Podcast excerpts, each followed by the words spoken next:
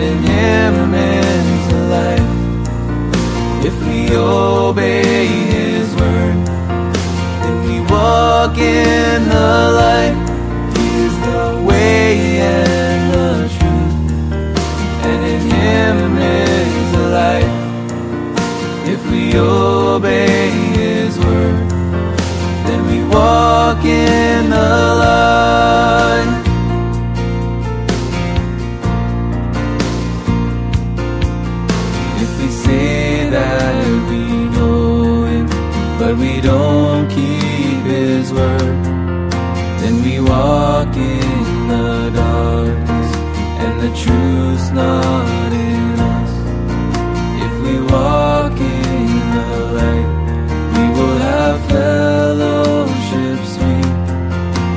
the blood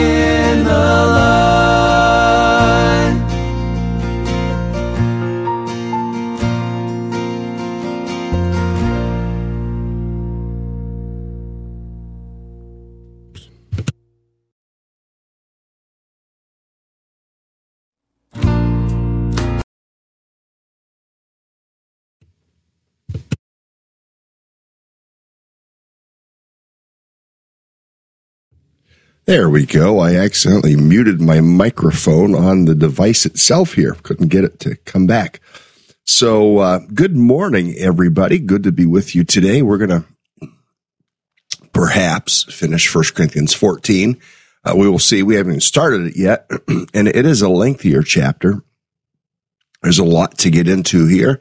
Uh, we'll see what we accomplish today. But how are you all doing today? You're all doing well today. I hope you are. Some are feeling uh, energetic today, maybe is the way I'll put that. And uh, that's duly noted here in uh, the comments. I have friends that call me Jim Bob, and uh, somebody called me Jimmy today. Well, how about that? We'll take it. It's all good. I like it all. So, and good morning to, didn't I get to say good morning to my friend Walter Huss? I have known Walter perhaps, no, there is no perhaps. I have known Walter longer than I've known anybody else on this broadcast. I have known Walter for, oh, nearly 40 years, uh, somewhere in that vicinity. And, uh, so Walter, good morning to you. And Walter is older than me, so that means uh, Walter is older than me. Uh, I'll stop there at that uh, point. But anyway, hey, glad to be with you, and uh, let's get into the text for today. Uh, 1 Corinthians 14. Follow the way of love. Now, just even that phrase, way of love. I mean, this comes from scripture. And again, there are people who will say, well, you're being all wokish when you talk about the way of love. Well, it's it's a Bible term right here. Uh, follow the way of love. We are in, instructed to to follow the way uh, of Jesus, and His way was a more loving way. His way was a more um,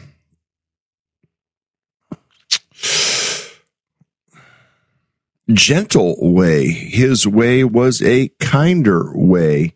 There was one of the presidents, I think it was a presidential candidate at that point, who talked about being uh, a kinder, gentler nation. Well, you know, here we are 20 plus years beyond that. And, uh, we're anything but a kinder, kinder, gentler nation. And sometimes, unfortunately, we as believers are, are not kinder and gentler either because we put our politics over the clear, unadulterated teaching of scripture and the, the very pointed, direct command, like what we read right here, follow the way of love. What is the way of love? Jesus himself is the way of love. So follow the way of Jesus what was Jesus like with people? And you go back and you look at the scriptures and uh, see how Jesus dealt with people. You read Matthew, Mark, Luke, and John. The Gospels give us insight into the ways of Jesus. And you say, yeah, but there's the book of Revelation and the judgment's coming. Yes. And we're not called to be the judge, are we?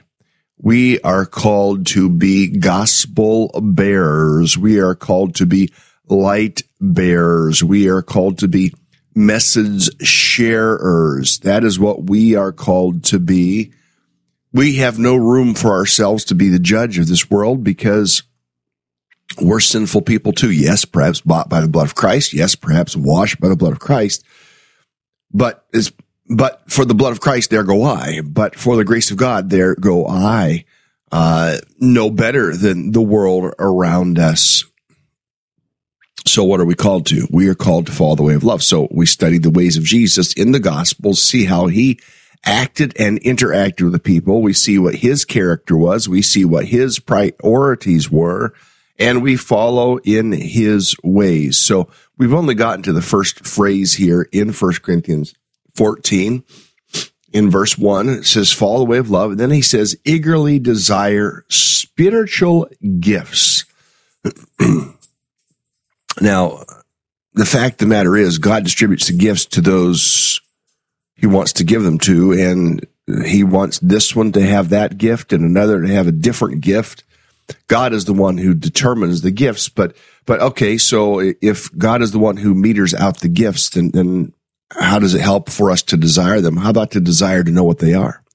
How about to desire to know what our own personal spiritual gifts are?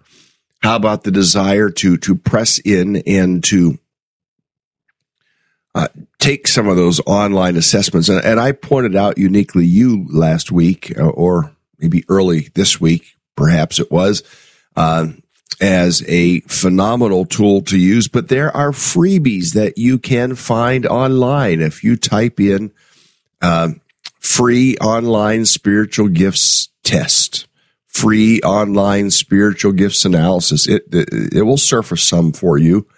And in my experience, they're all largely the same.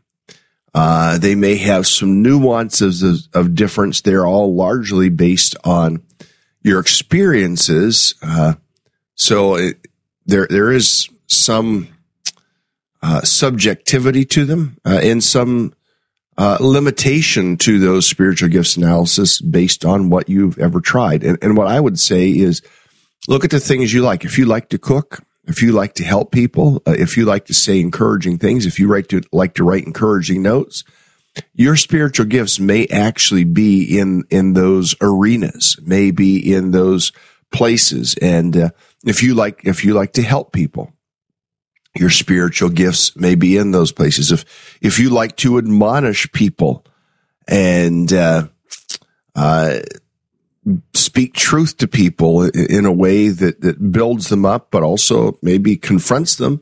Uh, you, you may have a, a more prophetic type of gift or a gift of admonition.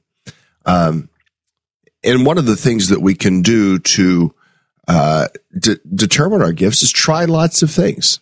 pastor, your pastor asked you, "Hey, would you be willing to just say yes uh, and try it out?" And, and and you might find that you flourish in that area. You might find that you crash like a a uh, one of Elon Musk's rocket ships you might find that is the case. And uh, so you don't go there. You say, well, that's not my gift. I, you know, I, I, can't preach. I couldn't preach my way out of a wet paper bag with is somebody or already tore the hole in it. Couldn't do it. So, okay, you don't do that, but you find where you are get, are gifted. And so where he says, eagerly desire spiritual gifts, and application, an implication of this would be for you to discover your gifts and, and to try to serve the body of Christ. Really, it comes out of a desire to serve the body of Christ. It comes out of a desire, in fact, beyond the body of Christ to, to serve Christ and to say, I serve Christ by uh, preparing food for people, or I serve Christ by making coffee for people and handing it out to them. I serve Christ by being a part of a worship team. I serve Christ by writing notes to people. I serve Christ by being a part of a missions team. I serve Christ by teaching children in their classes. I serve Christ by uh, organizing events. And someone among us here is a monster event organizer. Uh, and, you know, if those events were turned into outreach events, hmm, what could happen? I've said no names here. Um, some have a gift of giving. Some have a gift of faith. Some have a gift of insight into spiritual things. And we will get to that here in just a moment as we go a little bit further in verse one. In fact, let's go there. It says, uh, eagerly desire spiritual gifts, especially the gift of prophecy.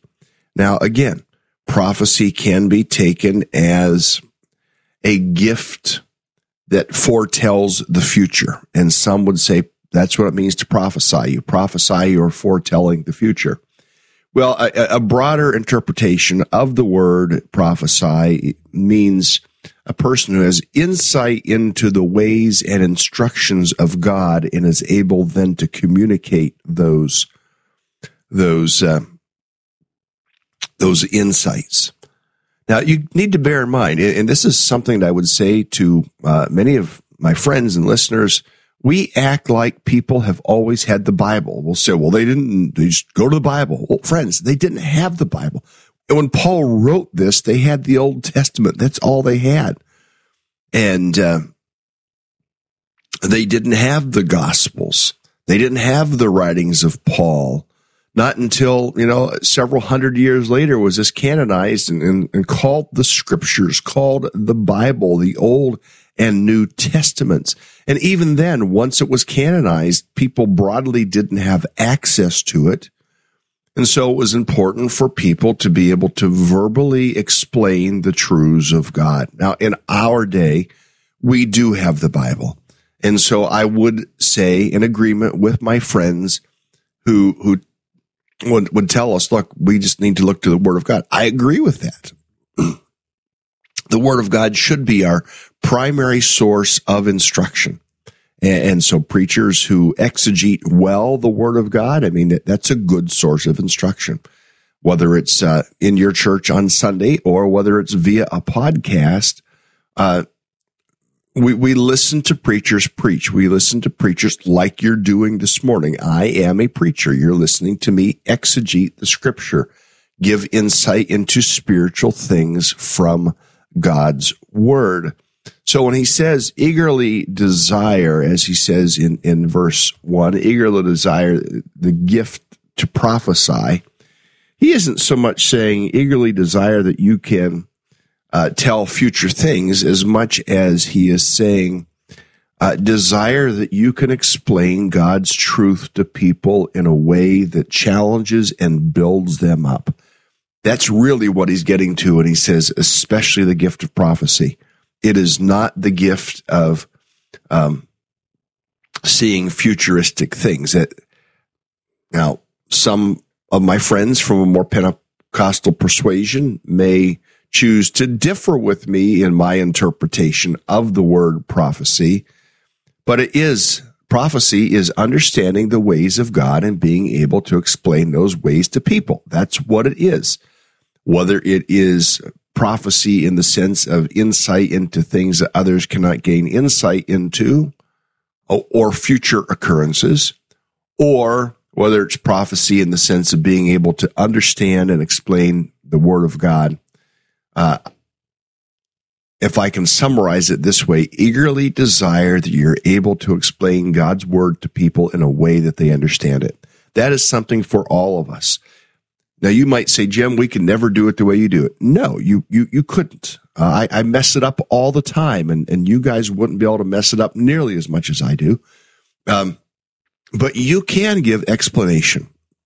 Priscilla, you uh, sitting with, with, with folks there in Reedville at, a fellowship meal or, or something or a Bible study, you have insights that you, you can share. And in that sense, when you have insight into God's word that you're able to explain in a way that builds others up, that is a gift of prophecy, the gift of being able to explain the truth of scripture.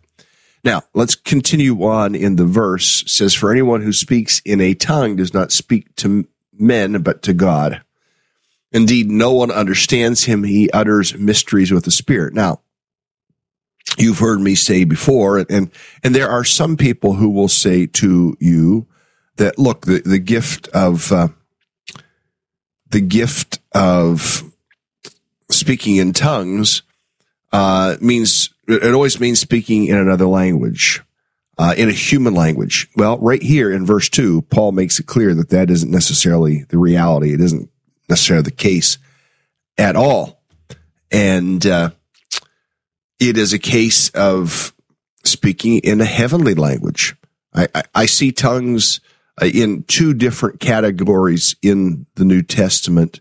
One, glossolalia, uh, speaking in other human languages. That's what you read about back in Acts chapter two. And here you see uh, in this verse in 1 Corinthians 14 verse 2, he who speaks in a tongue does not speak to men but to God. Paul making it clear that, that this, this is a prayer language. This is a language meant to be spoken to God alone.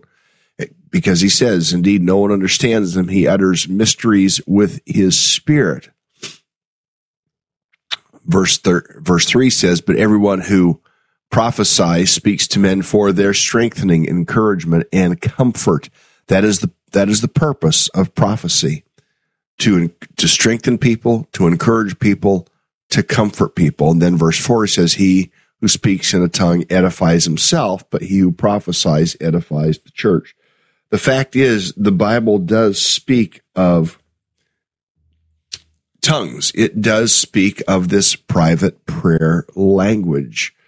And Paul doesn't dismiss using this language, but he, he gives uh, insight into how it is to be properly uh, administered in the body of Christ. If you're speaking in a private prayer language, keep it private between you and God. Uh, now, I've never spoken in a prayer language. I have been around some uh, of my friends, even perhaps some that listen to our broadcast that, that do pray in a private prayer language. Uh, I will not chide them. I will not, and I know others who would, but, but I will not chide them. I will not challenge them um, unless they begin telling me you need to be able to speak in a private prayer language. Hold the phone right there. Uh, that that is that goes beyond the teaching of Scripture. If you want to pray to God in a private prayer language, fantastic. Especially, I think some of those people really do know what they're praying and, and they're intense uh, and they are uh, passionate in their prayer. And uh, I don't want to hold them back because I see many of us who do not speak in a private prayer language uh, being less passionate in our prayers. So, but he does say uh, in verses th- three and four, uh, the one who prophesies speaks to men for their strengthening. As we come together in the body of Christ, we want to, people to be strengthened, encouraged, and comforted. but when we come together in the body of Christ, if you speak in tongues, um, it's really only something between you and God. Give me just a moment here.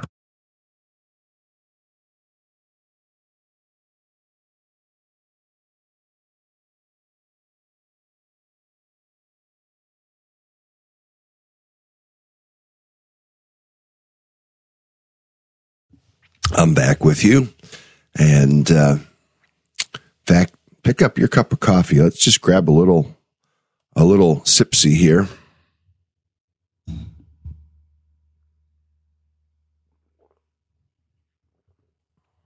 A little fellowship, we'll call it together, having our coffee and tea together um, in a cyber way as best we can. If you're listening in the middle of the day, uh, it might be a Diet Coke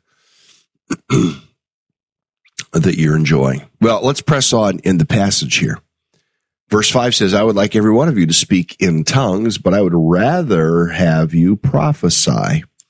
He who prophesies is greater than he who speaks in tongues unless unless he interprets so the church may be edified. Now he begins to get into uh, the necessity of interpretation. If if someone has spoken in a tongue, they also need to be able to say, "No, what I just said to God was this." Or what God and I were discussing was this. There, there needs to be an interpretation, whether by the person themselves or by another person. Now, oftentimes, from what I understand, I, have never been a part of it, so I, I cannot speak from firsthand knowledge. Uh, other than some videos I've seen where you have a whole room full of people speaking in tongues, that's a prayer language, perhaps. Um, that is, but Paul will even get into that as we get into this chapter that it ought not be that way. Uh, so I am not one that is going to publicly disparage tongues. Um, however, I will say there is instruction given as we're reading here in First Corinthians 14 and, and many places do not follow the instruction of scripture. Uh,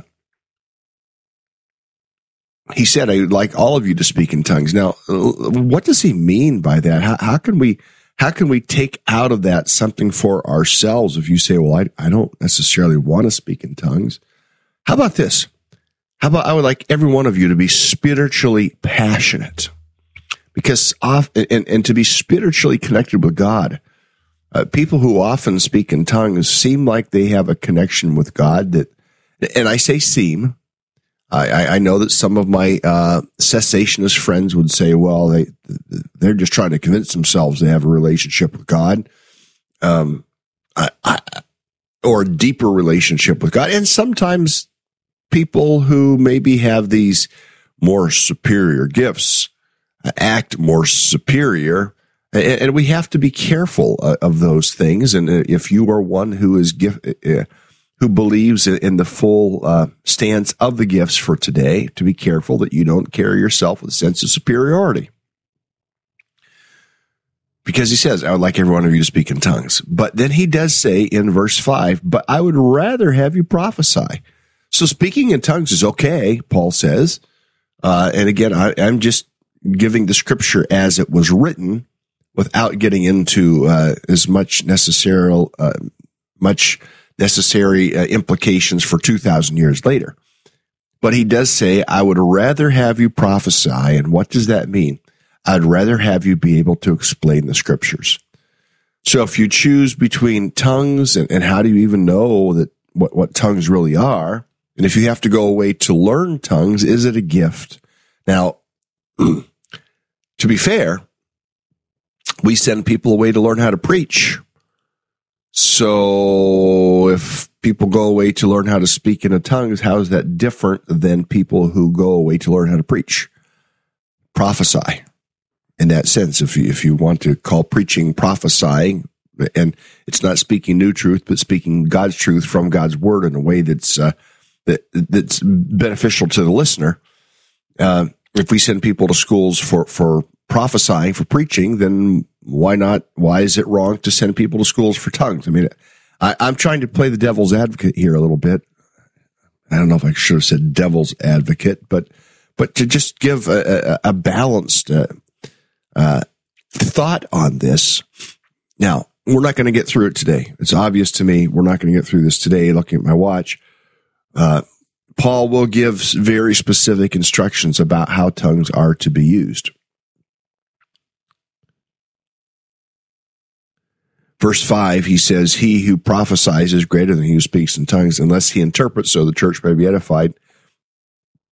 He says in verse 6, Now, brothers, if I come to you and speak in tongues, What good will I be to you unless I bring you some revelation or knowledge or prophecy or word of instruction? Even in the case of lifeless things that make sounds, such as the flute or harp, how will anyone know what tune is being played unless there is a distinction in the notes or unless there is a sense of uh, melody to uh, what is being played? It says again, if a trumpet does not sound a clear call, who will get ready for battle? So it is with you. Unless you speak intelligible words with your tongue, how will anyone know what you're saying? You will just be speaking into the air. So, so even in this passage, Paul begins here in verse nine to seem to be a little bit disparaging about tongues. Uh, and he says, you will just be speaking into the air if other people cannot understand you. Uh, verse 10, undoubtedly there are all sorts of languages in the world, yet none of them is without meaning. If then I do not grasp the meaning of what someone is saying, I'm a foreigner to the speaker and, a, and he is a foreigner to me. So it is with you, since you are eager to have spiritual gifts, try to excel in gifts that build the church, that, build up the church. Now, I think I'm going to stop there. Um, and we will pick up at verse 13 on, on Monday. Uh, where he says, since you're eager to have spiritual gifts, my, my question is, are you? Are you eager to have spiritual gifts? Uh, are you eager to serve in the body of Christ, to find your spot, to do your thing, to do your part? And, and the body of Christ, the most natural expression of the body of Christ is a local church. Now, I'm serving in a broader role beyond a local church at this point. I was in a church last week in Dexter. I'll be at a church this week in Millinocket. Uh, a few weeks before that, I was in a church in Cambridge. Uh, next week, I'll be recording some television and some radio and, uh, uh I work to encourage pastors all around the state and some all around the world. So I'm using my gifts in, in a broader sense uh, in that way.